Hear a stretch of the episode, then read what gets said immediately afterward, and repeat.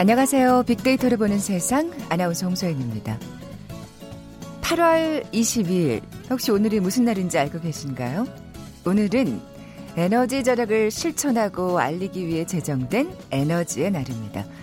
네, 전국적으로 다채로운 문화 행사와 함께 캠페인이 펼쳐질 예정이고요. 그리고 오후 9시부터는 아주 특별한 행사가 진행될 예정이라고 합니다. 오후 9시부터 5분간 에너지 절약을 위해서 시내 전역의 공공시설과 업무용 빌딩 등에 불을 끄는 소등 행사가 열린다고 하나요. 불이 꺼지지 않는 환한 도심. 사실 그동안 도심에서 별을 찾아보기가 여간 힘든 게 아니었죠. 이 도심의 불빛이 모두 꺼진다면 별빛 쏟아지는 낭만의 이 도심 밤 풍경 기대해봐도 좋지 않을까요? 맑아야 할 텐데 날씨가. 밤 9시부터니까 오늘 밤 에너지 절약과 함께 낭만적인 별빛 여행에 함께 동참해 보시면 좋겠네요. 이렇게 불빛이 환히 밝아지면서 참 이 별빛을 만나보기 힘들어졌는데 언제부턴가 그렇게 우리 주변에 사라지는 것들이 늘어나고 있는 것 같습니다. 뭐 공중전화도 그렇고요. 동전도 사실 예전보다 찾아보기 힘들죠. 그리고 앞으로 키보드도 자취를 감출 거라고 합니다. 잠시 후 글로벌 트렌드 따라잡기 시간에 키보드 시대의 종말 관련 소식과 함께 이번 주 IT 분야의 핫 이슈 자세히 살펴볼 거고요. 어, 먼저 세상의 모든 빅데이터 시간은 이번 주 화제가 된 월드 키워드 알아봅니다. 먼저 빅퀴즈 풀고 갈까요?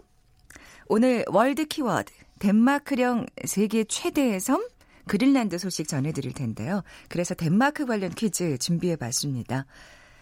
어릴 적 덴마크 출신 이 작가의 동화 다들 읽어보셨을 겁니다. 즉흥 시인으로 독일에서 호평을 받으면서 유럽 전체에 명성을 떨치기 시작했죠.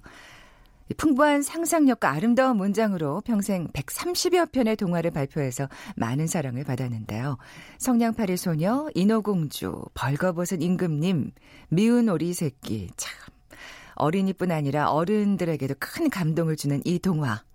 이 동화의 아버지, 덴마크의 동화 작가 누굴까요? 보기 드립니다. 1번 바흐, 2번 핸델, 3번 괴테, 4번 안데르센. 오늘 당첨되신 두 분께 커피와 도넛 모바일 쿠폰 드립니다. 정답 아시는 분들 휴대전화 문자메시지 지역번호 없이 샵 9730, 샵 9730입니다. 짧은 글은 50원, 긴 글은 100원의 정보 이용료가 부과됩니다.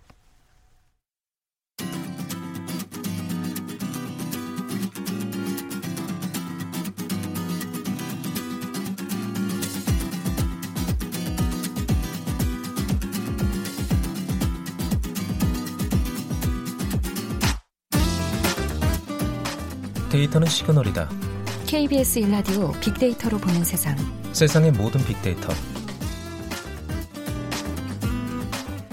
궁금했던 모든 화제와 이슈를 빅데이터로 분석해보는 시간이죠. 세상의 모든 빅데이터. 오늘은 지구촌 화제 이슈를 빅데이터를 통해 분석해 봅니다. 임상훈 국제문제평론가 나와 계세요. 안녕하세요. 네, 안녕하십니까? 네. 우리가 보는 세계, 그리고 세계가 보는 우리. 먼저 우리가 보는 세계부터 살펴볼까요? 네. 오늘 그 두 가지 주제는 모두 탈 무엇 이렇게 잡아봤습니다. 네. 탈 무엇 물음표.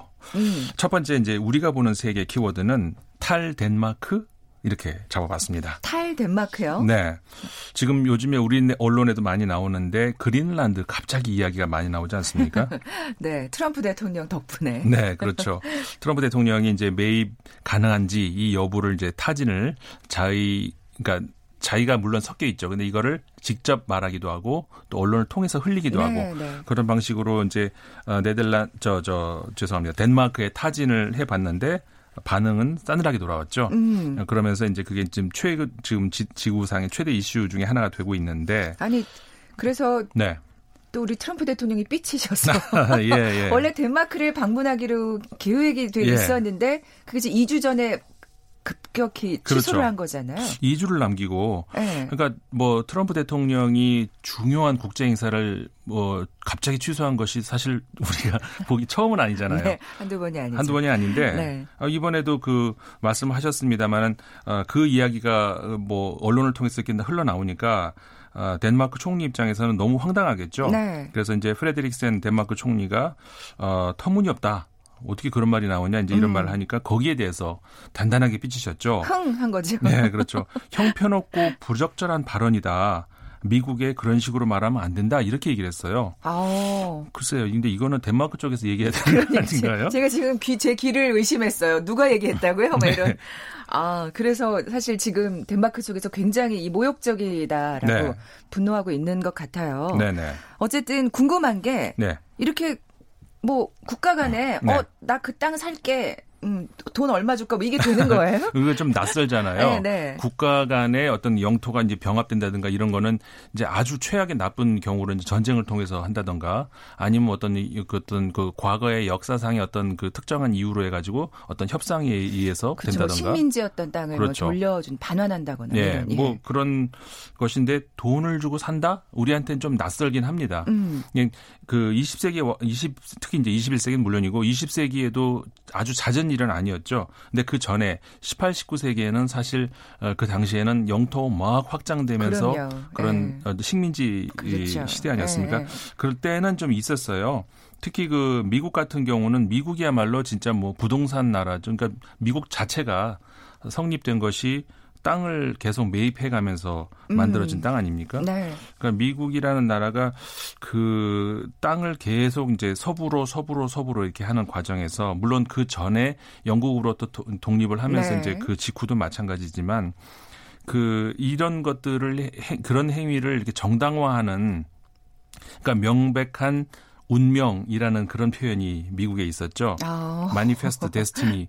그러니까는 뭐가 운명이냐면은 자신들은 그렇게 신대륙에 와서 네. 땅을 점점 이렇게 넓혀 나가는 그런 이게 신이 신으로부터 받은 운명이다. 포장을 잘했네요. 아주 포장을 그렇게 해서 그러니까는 그 땅을 매입해 나가는 것도 그렇고 인디안 땅을 계속 야금야금 이제 먹어 나가는 과정도 그렇고 그러니까 미국의 역사가 곧 그 부동산의 역사죠.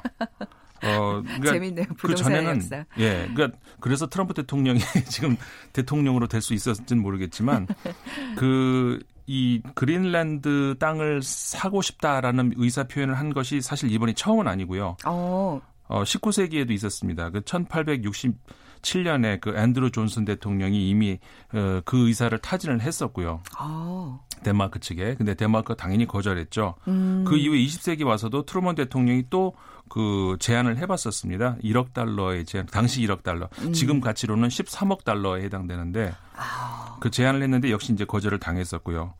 그 미국이라는 나라가 계속 이렇게 뭐 저 돈을 들여서 땅을 산다는 것이 익- 뭐 이렇게 낯설지는 않은 그런 음. 땅인 것 같아요. 사실 그 미국 중부에 있는 루이지나 땅, 루이지아나 땅도 그 나폴 어, 프랑스 나폴레옹 1세 때 프랑스로부터 매입한 땅이죠. 그렇군요. 저는 그러니까- 알래스카만 알고 있었어요. 그렇죠. 근데 알래스카가- 그 전에 루이지애나도 있었군요. 아. 그 대표적인 게 이제 알래스카 같은 경우죠. 네, 알래스카는 당시에 그 720만 달러를 이제 어, 러시아에 주고 산 건데 이거야말로 지금 미국이 그 진짜 잭팟이라 그럴까요? 네, 잘 대- 샀죠. 대박 터트린. 예, 지금 돈으로 하자면은 1억 2,500만 달러 정도에 해당이 되거든요. 근데 그 뒤로 금광이 그러니까요. 갑자기 쏟아져가지고 자원이 그냥 예.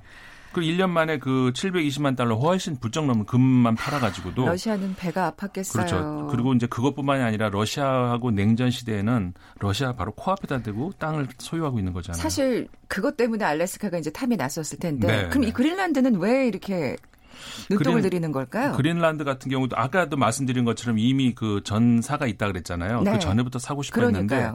그린란드가 우리가 이제 저 지도를 이렇게 보면 우리 흔히 많이 보는 거 메르카토르 도법 지도 이렇게 평면으로 이렇게 펼쳐놓고 네. 보면은 우리 그린란드가 아주 큰 땅덩어리로 이렇게 저 영국 위쪽으로 있어 보이잖아요. 네. 근데 이건 지도를 쭉 펼쳐놓고 보니까 그런데 사실은 어, 지구본 동그랗게 보면은 이게 북아메리카 대륙 위쪽으로 있다고 봐야 되는 것이 사실 가깝죠. 아, 캐나다 위쪽에 있다고 네. 봐야 되는 거죠. 네. 그러니까는 어, 미국 사람들은 당연히 이걸 저 어, 북아메리카 땅이라고 생각을 할 수도 있겠죠. 아, 그래서 어, 아까 말씀드린 그 명백한 그 우리의 운명이다라고 하면서 매입하는 과정 그 안에 들어있는 게 뭐냐면은 북아메리, 북아메리카 땅은 우리가 그러니까 미국 사람 입장에서 우리가 계속 매입하고 정복하고 이렇게 되어 있다 이게 운명이다 그 연장선이라고 봐야 됩니다 왜냐하면은 어. 미국 사람들 보기에는 그게 북아메리카 땅이라고 볼 수 있잖아요 네, 네. 근데 이제 그 땅이 그 뭐가 있- 아까 알래스카처럼 뭐가 있는 땅인가요? 그렇죠. 이게 아. 이 눈이 채 옛날에는 이 빙하로 이렇게 뒤덮여 있으면서 뭐가 있는지도 몰랐는데 최근에는 이게 많이 녹아내리고 이런 과정에서 아. 아그 안에 엄청난 지하 자원이 있다. 라는 것이 이제 알려지면서 음, 그 근데- 눈독을 들을만 하네요. 그렇죠. 욕심을 낼만 한데 뭐 덴마크로서는 그렇죠 더더군다나 왜 이래? 무슨 그렇죠. 소리야? 뭐 이렇게 나올 수밖에 또 없고. 그건 사는 거 아니야 이런 말 나올 수 있는 거죠. 그러니까 그러는 거 아니야. 예, 막. 예. 아니 그러니까 뭐 지금 덴마크 입장도 그렇고 뭐 그린란드 시민들도 네. 거기 살고 있는 주민들도 네. 좀 난데없는 소리처럼 그렇죠. 들릴 것 같아요. 특히 이제 그린란드 시민들 어. 같은 경우는 더더군다나 지금 덴마크로부터도 점점 이렇게 어, 자치권을 획복해 획- 획득해 나가는 중이거든요. 그렇군요. 예. 그래서 특히 이제 2009년 도 2009년 6월 21일 같은 경우가 이제 아주 결정적으로 대부분 그러니까는 어, 국방과 그 외교권만 제외하고는 사실상 자치권을 이렇게 어, 획득을 한 아우. 그랬거든요. 그러니까는 이 사람들은 지금 덴마크로부터도 도- 독립하려고 하는 바다- 마당에 미국이 갑자기 트럼프가 무슨 예. 난데없는 발언을 해서 특히 이제 그 그린란드 본토에 있는 땅들 거기 살고 있는 이제 그 주민들 같은 경우는 더더군다나 황당하다 없는. 이런 음. 반응을 보이고 있죠. 네, 우리가 보는 세계 탈 덴마크라고 네. 물음표로 그 키워드를 좀 살펴봤는데 세계가 보는 우리는 탈 뭔가요? 탈 일본? 아, 그러니까 이건 또 우리가 뭔 소린가? 그 언제는 그럼 일본이 이런 세- 생각을 할 수 있잖아요. 네. 그러니까는 물론 무슨 어떤 그 외교권이나 이런 주권 문제는 아니고 그건 아니고 이제 어 우리가 이제 일본과 경제적으로 이제 많이 또저 관계를 맺고 있었잖아요. 네. 그런데 일본이 갑자기 저렇게 나오면서 음. 아, 더 이상 일본과는 그 믿고 우리가 거래를 할 수 없다 하면서 독자적으로 우리가 저기 기술을 개발을 해서 그 자체 조달을 하겠다는 이런 이제 어, 큰 어떤 그 계획이 우리가 지금 아. 성립돼 있지 않습니까? 네, 그러니까 뭐 사실 좀 어려운 상황이긴 하지만 장기적으로 보면 네. 큰 그림에서 보면 좋은 계기인 것 같아요. 그렇죠. 예. 그 전에는 사실 하고 싶어도 엄두가 안 났었는데 뭐 어차피 이렇게 된 마당에 음. 네. 어떻게 보면은 그 경제 주권 회복 차원에서도 어 정말 언젠가는 해야 될 일을 지금 하고 있다 이렇게 볼 수가 있는데 이런 이제 현상 이런 것들을 이제 최근 일본 언론에서 이제 어 세계가 보는 우리니까 네. 일본 언론에서 우리 사회를 보면서 아 탈 일본이 현실화되고 있다 이렇게 이제 보도들이 나오고 아, 있다는 것이죠. 그 좀 당황하고 있는 건가요? 많이 당황하죠. 아, 네. 예. 물론 일본 언론이 이제 그 아니다. 한국이 지금 당황하고 있다. 조금만 우리가 버티면 된다. 이렇게 이제 자꾸 자극하는 그런 사람들 정치인들도 있고 언론도 있어요. 음. 산케이 신문이라든가 이런 중심으로 해 가지고 있는데 대체적으로 어큰 그 주류 언론들 어, 이런 경우에 그리고 경제 신문 가장 큰 경제 신문이라고 할 수 있는 니- 니케이 니- 니온 계좌의 신문 네. 이런 신문가 최근 21일 자 니케이 신문에서도 그 보도가 나왔어요. 우리 어, 언론에서도 보도가 됐습니다만은 효성에서 그 그러니까 일본 돈이죠. 일본 보도에 나왔으니까 880억 엔 규모의 그 투자를 해서 이제 전주에다가 그 탄소 섬유 공장을 만든 이제 현행의 12배로 늘린다. 아. 이런 이제 보도가 나오면서 굉장히 관심을 많이 가지고 있더라고요. 어. 그러니까 이게 이제 아까 말씀드린 것처럼 더 이상 그 일본과 그 정상적인 거래를 음, 안심하고 하기는 힘들다라고 한국에서 이제 판단을 하고 있다는 것이죠. 네. 그러면서 이제 문재인 대통령도 전면적으로 지원을 약속했다. 그러니까 국가 차원에서 그런 기업들을 돕겠다라고 하는 어, 그렇게 이제 한국이 흘러가고 있다라고 일본 언론에서 이제 보고 있는 것이죠. 네, 이런 어떤 움직임 그리고 또 불매 운동 이런 거에 대해서 지금 그러니까 일본 언론들이 어 얘네가 이렇게 나오네 음, 좀 당황하고 있는 것 같네요. 그렇죠. 네. 그 불매 운동 관련해서도 그 교도통신 같은 경우에 그렇습니다. 이제 저 20일자에서 한국에서 일본 제품 매출이 급감하고 있다. 이렇게 이제 보도가 나왔어요. 음. 그리고 이제 특히 이제 수입 맥주 같은 경우에는 우리나라에서 부동의 1위 아니었습니까? 그랬던 것이 그렇죠. 일본산 수입 맥주가 음. 이제 3위로 전락했다. 그리고 여론조사에서 80%의 한국인이 아, 최근 여론조사 우리나라도 보도됐었죠. 그걸 얘기를 한 겁니다. 올해는 일본에 가지 않겠다. 그러니까 이 여행 업계가 굉장히 큰 타격인 것 같아요. 무엇보다도 지금 그렇죠. 일본에서는. 맞습니다. 네. 그러니까 음. 우리 뭐 잘 우리는 다 알고 있는 사실이지만 일본 사람들은 모를 수 있잖아요. 네. 그러니까 일본 언론에서 이제 나온 건데 사실 도쿄 같은 데서야 뭐 다른 나라 사람들도 많이 여행을 가지만 아, 지방에 조그마한 그 일본 그런 문화를 보고 가는 거 이거 우리나라 국민들이 굉장히 또 즐기잖아요. 네. 어, 그, 그, 거기서 우리나라 여행, 여행객이 쏙 빠지니까 정말 지방 경제의 타격이 갑자기 음. 예, 커진 거죠. 음. 어, 그거를 이제 심상치 않다 이렇게 생각을 합니다. 사실 그러면서 뭐 그 항공업계도 지금 굉장히 네. 노선을 축소하고 있잖아요. 그렇죠. 네. 그, 그, 그 대한항공 같은 경우에 저 16일부터 부산과 간사이 사이에 그 어, 중지한다. 그 일본 노선을 지금 대폭 개정한다는 그런 발표가 나오지 않았습니까? 네. 아, 그거를 이제 아사히 신문이 21일자 아, 보도를 하면서 그 이런 대규모 축소는 이례적이다.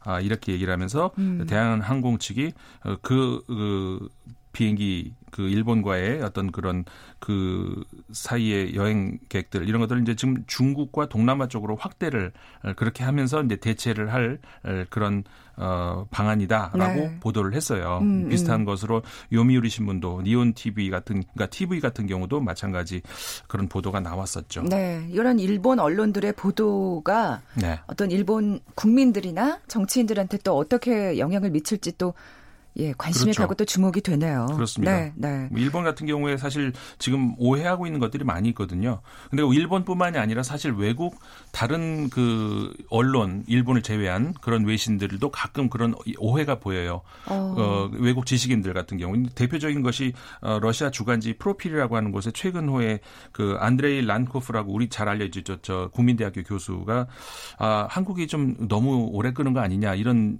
그 음. 투에 글이 하나 실 렸었어요. 네. 음, 최근 러시아지에. 거기서 이제 그 대표적인 것인데 오해하고 있는 것이 그런 것이죠. 아니 일본이 분명히 과거에 사과를 했지 않느냐. 음, 그걸 왜 음. 자꾸 하라 그러냐. 근데 우리 국민들은 그거 아니잖아요. 그럼 네. 그 그걸 유지하라고. 근데 왜 이거를 뒤집냐 이거 아니겠습니까? 네, 네. 그러니까는 사실 과거에 그 무라야마 총리 담화 있었죠. 그다음에 그 이후에 오부치 총리 문서로 분명히 사죄를 밝혔죠. 근데 그렇게 했으면 됐지. 그 뒤에 고, 들어온 고미, 고이즈미 총리가 갑자기 또 야스쿠니 신사 참배 그러니까요. 했죠. 그 다음에 아베 총리가 2015년이었죠. 그 전쟁과 아무 관계없는 우리 자녀나 손자 그리고 뒷세대들에게 사과를 계속할 운명을 지게서는 안 된다. 이게 무슨 말이에요? 음, 이런 것 때문에 국민 우리가 도대체 일본 본심이 뭐냐라고 얘기한 거 아닙니까? 그러니까요. 사실 독일은 끊임없이 계속해서 사죄를 그렇죠. 하고 있는데 말이죠. 일본의 네. 일부 지식인도 물론 사죄라는 것은 그 사죄를 받아야 할 사람이 그만해도 된다라고 할 때까지 계속해라라고 독일에서는 물론이고 일본 지식인들도 그렇게 말하는 사람이 있거든요. 음, 근데 문제는 유독 정치인들이 그렇죠. 그 그러니까요. 극소수의 소위 말하는 혐한 발언을 하는 이런 부류들, 음. 그 다음에 대부분의 국민들은 침묵 거기에 대해서 침묵하고 있다는 것, 그거를 일본 정치권에서는 이용하고 있다는 것, 그게 문제라는 것이죠. 그러니까요. 예, 퀴즈 내주고 가세요. 네, 퀴즈 내드리겠습니다. 네. 덴마크 하면 이 작가가 생각나죠. 어릴 적에 이 작가의 동화 안 읽어본들 안 읽어보신 분들 없을 겁니다. 즉흥 시인으로 독일에서 호평을 받아서 유럽 전체의 명성을 떨리기 떨치기 시작했는데요. 풍부한 상상력과 아름다운 문장으로 평생 130여 편의 동화를 발표해서 많은 사랑을 받은 작가입니다. 성냥팔이 소녀, 인어공주, 벌거벗은 임금님, 모- 미운 오리 새끼 이렇게 어린이뿐만 아니라 어른들에게도 큰 감동을 준 작가입니다. 동화의 아버지라고 불리는 덴마크의 이 작가는 누구일까요? 1번 바하, 2번 핸델, 3번 괴테, 4번 안데르센. 네, 정답 아시는 분들 저희 빅데이터로 보는 세상에 지금 바로 문자 보내주십시오.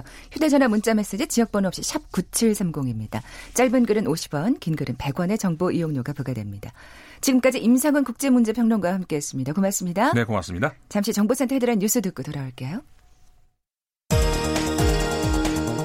조국 법무부 장관 후보자가 최근 논란이 되는 후보자 가족들에 대한 의혹에 대해 법적 문제 없다고 나몰라라 하지 않을 것이라며 질책을 피하지 않겠다는 뜻을 밝혔습니다. 자진 사퇴 의사가 없다는 점도 분명히 했습니다. 조국 법무부 장관 후보자와 관련해 자유한국당과 바른미래당은 검찰 수사가 제대로 이루어지지 않는다면 특검을 통해서라도 책임을 물을 것이라는 입장을 밝혔습니다. 미국 국무부는 한국을 방문 중인 스티븐 비건 미 국무부 대북 특별대표가 북측과 접촉할 가능성에 대한 질문에 발표할 추가적 만남이나 방문이 없다고 밝혔습니다. 국제 원자력 기구는 북한 영변의 흑연 감속로에서 플루토늄을 추출할 수 있는 다량의 핵연료가 반출됐을 가능성에 주목하고 있다고 교도통신이 보도했습니다. 지금까지 헤드라인 뉴스 정한나였습니다.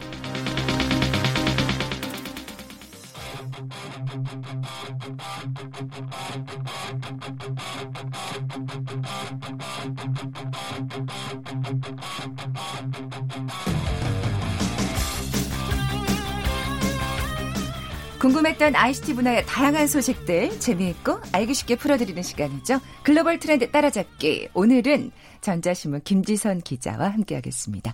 반갑습니다. 네, 안녕하세요. 네, 오늘 소식 잘 전해주세요. 네. 어떤 소식들이 IT 분야에서 화제가 됐나요?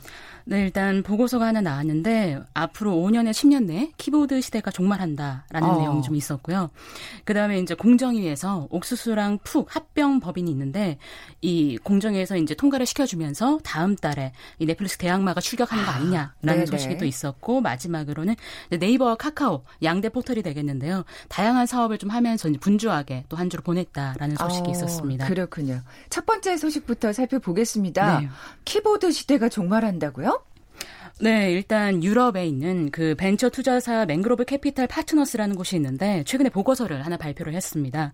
그 향후 5년에서 10년 내에 이제 키보드가 사라질 것이다라고 오. 예측을 했는데요.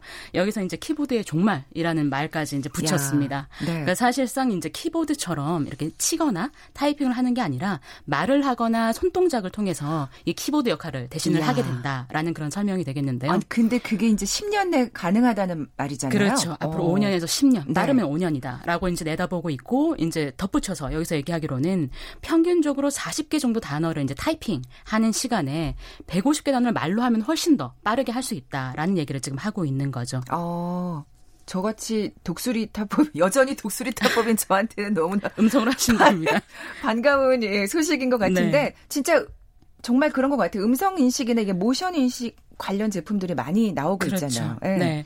최근에 뭐 잘 아시겠지만 그 스마트폰이라든지 이런 모바일 기기에서 이제 키보드 대신에 그래요. 뭐 네. 움직임이라든지 음성을 통해 가지고 소통 수단이 조금 더 확대되는 그런 추세가 있습니다. 뭐 대표적으로 본다면은 뭐 최근에 공개됐던 뭐 삼성전자 신형 제품 같은 경우에도 에어모션이라는 기능이 좀 추가가 됐거든요. 아. 그러니까 이게 뭐냐면 스마트폰 화면을 터치하지 않고 이 움직임으로 이제 카메라가 인식을 해서 뭐 사진을 넘긴다라든지 카메라를 확대하는 그런 기능이 되겠고요. 뭐 앞으로도 줄줄이 이제 출시가 돼, 예정돼 있습니다. 음. 뭐 예를 들면은 구글 같은 경우도 뭐 차세대 스마트폰에 이런 모션 인식 기능을 좀 탑재를 한다고 하고요. 말 그대로 이제 모션, 손짓이나 이런 음. 움직임으로 음악도 재생하고 알람 같은. 것도 멈추게 되는 거죠. 와. 그리고 뭐 애플 같은 경우도 이제 계속해서 이런 관련된 특허를 좀 계속 발표를 하고 있고요. 뭐 예를 들면은 손목 움직임 을 인식을 해서 뭐 스마트폰 메시지 답장까지 할 수도 있고요. 손목으로요? 그러게요. 와. 신기하죠. 네. 그리고 LG전자 같은 경우도 올해 초에 뭐 선보인 제품이 있는데 거기서도 보면은 손 동작으로 예전에는 사실 손 동작으로 이제 그 사진 찍기 가능했었거든요. 네, 네. 그 정도였죠, 사실. 예. 네, 근데 이제는 손 동작으로 전화도 받거나 아니면 애플리케이션도 이제 구동하는 음. 그런 기능까지 좀 올라갔다라고 합니다. 아이고. 거기에 덧붙여가지고 사실 모바일 음식 음성 인식 같은 경우는 다들 많이 아시겠지만 뭐 삼성전자라든지 애플 뭐 시리 빅스비 이런 이제 기술들이 많이 이제 음, 기술 진화를 그렇죠. 좀 하고 있는데요. 뭐 특히 애플 같은 경우가 이 음성 인식 운영 체제라고 음성 인식을 담당하는 프로그램이 따로 있습니다. 이걸 내년에 좀 정식적으로 공개를 하겠다라고 발표를 하면서 아마 내년부터는 이런 음성 인식 분야가 좀 대폭 확대되지 않을까 아. 그런 전망들이 좀 나오고 있습니다. 그렇군요. 기대가 됩니다. 네. 두 번째 소식으로 가볼까요? 네, 최근에 이제 공정거래위원회에서 이 옥수수와 푹의 통합법인 합병을 이제 조건부로 승인을 했는데요. 이 통합법인 같은 경우는 다음 달에 이제 웨이브라는 이름으로 좀 새롭게 탄생을 할 아, 예정입니다. 예. 이 통합법인 같은 경우는 거의 1,350만 명 가입자를 이제 두게 되는 거고요. 가입자 수로는 독보적인 1위가 되는 거고, 그러니까 차별화된 킬러 콘텐츠를 발굴한다라든가 이제 넷플릭스와 본격적인 경쟁이 아. 시작될 걸로 좀 보이는데요. 1위가 되는 거군요. 그러니까. 그렇죠. 네네. 사실 이 두 회사 같은 경우는 이미 상반기에 합병 계획을 좀 발표를 했었습니다. 그리고 공정위가 이 합병 계획을 발표했었을 때 공정위 같은 경우는 공정 경쟁을 해칠 요인이 있는지를 살펴를 봐야 되는 거거든요. 그래서 이번에 조건부로 승인을 했습니다. 네. 어떤 조건을 했냐라고 보면은 이제 통합법인의 그 지상파 방송사가 같이 있잖아요. 하다 보니까 이 콘텐츠를 지상파 방송사 독과점 하는 걸 좀 방지하기 위해서 이 이번에 웨이브 외에도 다른 온라인 동영상 사업자들이 이 주문형 비디오 그러니까 VOD가 되겠죠. 이런 공급 계약을 정당한 이유 없이 해지하면 해선 안 된다라는 아. 거를 좀 조건으로 달았습니다. 그랬군요. 네. 어쨌든 진짜 명실상부인지 1위로 올라서면서 말씀하신 대로 이제 넷플릭스하고의 경쟁이 그렇죠. 불가피해진. 네. 네. 네. 실제로 이제 웨이브 같은 경우는 SK텔레콤의 그 옥수수 가입자가 950만 명 되고요. 지상파 3사의 그 푹의 가입자가 300만 명 돼서 말씀드린 것처럼 외형상으로는 국내 최대 가입자를 확보한 그 온라인 동영상 서비스가 되겠습니다. 사실 이에 비해서는 지금 넷플릭스 같은 경우는 180만 명 어, 정도가 되거든요. 예, 예. 단순 가입자뿐만 아니라 이용자 현황도 1위 수준입니다. 그 일단 공정위에 따르면은 옥수수 같은 경우는 월간 실사용자 수 그러니까 월적으로 이제 실제 보는 사람들의 수가 거의 329만 명에 달한다고 하고요. 푹 같은 경우도 한 85만 명 규모여서 두 개 서비스를 합하면 사실 한국 시장에서는 뭐 넷플릭스라든지 유튜브 같은 그 글로벌 서비스에 맞설 수 있는 유일한 토종 기업이 될 것이다라는 음. 좀 기대를 받아왔습니다. 그래서 이 두 서비스가 통합을 해서 거대한 그 글로벌 그 동영상 서비스들의 그런 시장 좀 국내 독식을 좀 막고 해외 시장에 좀 진출하는 방식으로 해서 국내 미디어 산업을 좀 돌파할 수 있지 않냐 라는 그런 얘기들이 좀 나오고 있는 상황인 거죠. 네, 기대가 되네요. 어쨌든 사실 네. 넷플릭스는 어쨌든 외국계 기업이다 보니까 조금 긴장이 됐었는데 그렇죠. 예, 잠식을 당하는 것 같아서 네. 예. 그러니까 일단은 그 대항마 가능성이 좀 있냐 이런 거에 대해서 좀 많이 시선이 쏠리고 있는데요. 네. 그 앞서 말씀드렸던 것처럼 일단 뭐 서비스 규모만 보면 가입자 규모만 보면은 그 압도적인 수치를 차지한다라고 볼 수 있습니다. 음. 뭐 그럼에도 넷플릭스나 유튜브 같은 경우는 글로벌한 강점을 가지고 있거든요. 네. 그 중에서 넷플릭스 같은 경우는 자체 제작한 콘텐츠가 굉장한 강점으로 꼽히고 있습니다. 그러니까 국내에서 이제 단순 이용자 수를 앞섰다고 해서 이제 넷플릭스나 유튜브의 경쟁 우위에 있다라고 음. 점치긴 좀 어렵고요. 그렇군요. 이미 이 넷플릭스는 유튜브 외에도 해외에서 많은 이 온라인 동영상 서비스들이 등장을 하고 있습니다. 그 중에서도 이제 대표적인 게 월트 디즈니사가 최근에 발표한 건데요. 디즈니 플러스, 플러스라는 서비스를 발표를 했었습니다. 이 월트 디즈니사 같은 경우는 디즈니 외에도 픽사라든지 네. 마블이라든지 뭐 스타워즈 같은 우리에게 굉장히 익숙한 외화를 많이 확보한 회사인데요. 다행히 이번에 이 서비스를 출시를 하면서 한국은 아직 대상이 아니다라고 음. 발표를 했지만 언제 진출할지 모르는 상황이 되겠습니다. 그렇다 보니까 이런 외국계 서비스들이 굉장히 많이 몰려오는 상황에서 웨이브가 이제 이 대항마로 성장하려면 음. 내실 다지기가 필수라고 볼 수가 있겠고요. 예. 어, 자체 제작 콘텐츠뿐만이 아니라 이 콘텐츠를 해외도 좀 공급을 해서 글로벌하게 진출하는 음. 그런 자세도 좀 필요해 보입니다. 네, 기대가 됩니다. 예. 어, 마지막 소식 네이버와 카카오 소식이네요. 네. 이 네이버, 카카오 양대 이제 인터넷 그 기업이 되겠는데요. 뭐 여러 가지 소식이 있었는데 그 중에서 네이버 같은 경우가 최근에 데이터 센터라는 이슈가 굉장히 핫했습니다. 그러니까 음. 그러니까 네이버가 이제 제2 데이터 센터를 좀 유치를 하겠다라고 발표를 했는데 그 후보를 받아보니 거의 96개 예, 지방자치단체들이 이제 도전장을 냈다고 하고요. 오. 어. 사실 앞서서 원래 용인에 유치를 하려고 했었습니다. 근데 용인의 지역 주민들이 좀 반대를 하면서 퇴짜를 놓았었던 상황이고요. 이제 반대로 이제 다시 네이버가 모집을 시작하다 보니 거의 100개에 달한 그 후보자들이 이제 유치를 하겠다라고 러브콜을 상황 보내는 그런 상황이 지금 되겠고요. 음. 일단 네이버 같은 경우는 이 부지나 이렇게 서류 심사 같은 거를 좀 거쳐서 다음 달에 이제 우선 협상 대상자를 선정할 계획이라고 합니다. 네, 지자체들이 또 적 극적으로 나오고 있군요. 그렇죠. 카카오는 네. 최근 택시 업체를 계속 인수하고 있죠. 이것까지 들어보겠습니다. 네. 네. 카카오 같은 경우는 네, 원래 진화택시라는 곳을 인수를 했었는데 최근에 또 동대문구에 위치한 중일산업 이런 택시 회사를 좀 추가로 인수하기로 이제 계약을 체결을 했다고 하는데요. 네. 뭐 인수 가격 같은 경우는 이제 그 택시 대당 한 5천만 원 중반대로 해서 그 거의 40억 원 가량을 좀 투입을 했다라고 볼 수 있겠습니다. 그러니까 이 외에도 뭐 카카오 같은 경우는 택시 회사 인수 말고도 이 택시에서 운영을 이제 해야 되니까 음. 그 전담할 특수 목적 법인도 좀 설립을 했고요. 그리고 최근에 스타렉스 같은 경우를 이용해서 네. 승합차 호출 서비스도 선보인다고 합니다. 야, 뭐 네이버, 카카오 양대 포털이 정말 신사업으로 분주하네요. 네. 지금까지 글로벌 트렌드 따라잡기 전자신문 김지선 기자와 함께했습니다. 고맙습니다. 네, 감사합니다. 커피와 도넛 모바일 쿠폰 받으실 두 분입니다. 정답은 4번 안데르센이었죠. 8338님. 어, 우리 아이들이 자주 보는 동화책이 퀴즈 정답으로 나와서 반갑다고 하셨고요. 5574님도 정답 보내주셨습니다. 두 분께 선물 보내드리면서 물러갑니다. 저는 내일 11시 10분에 다시 오겠습니다. 고맙습니다.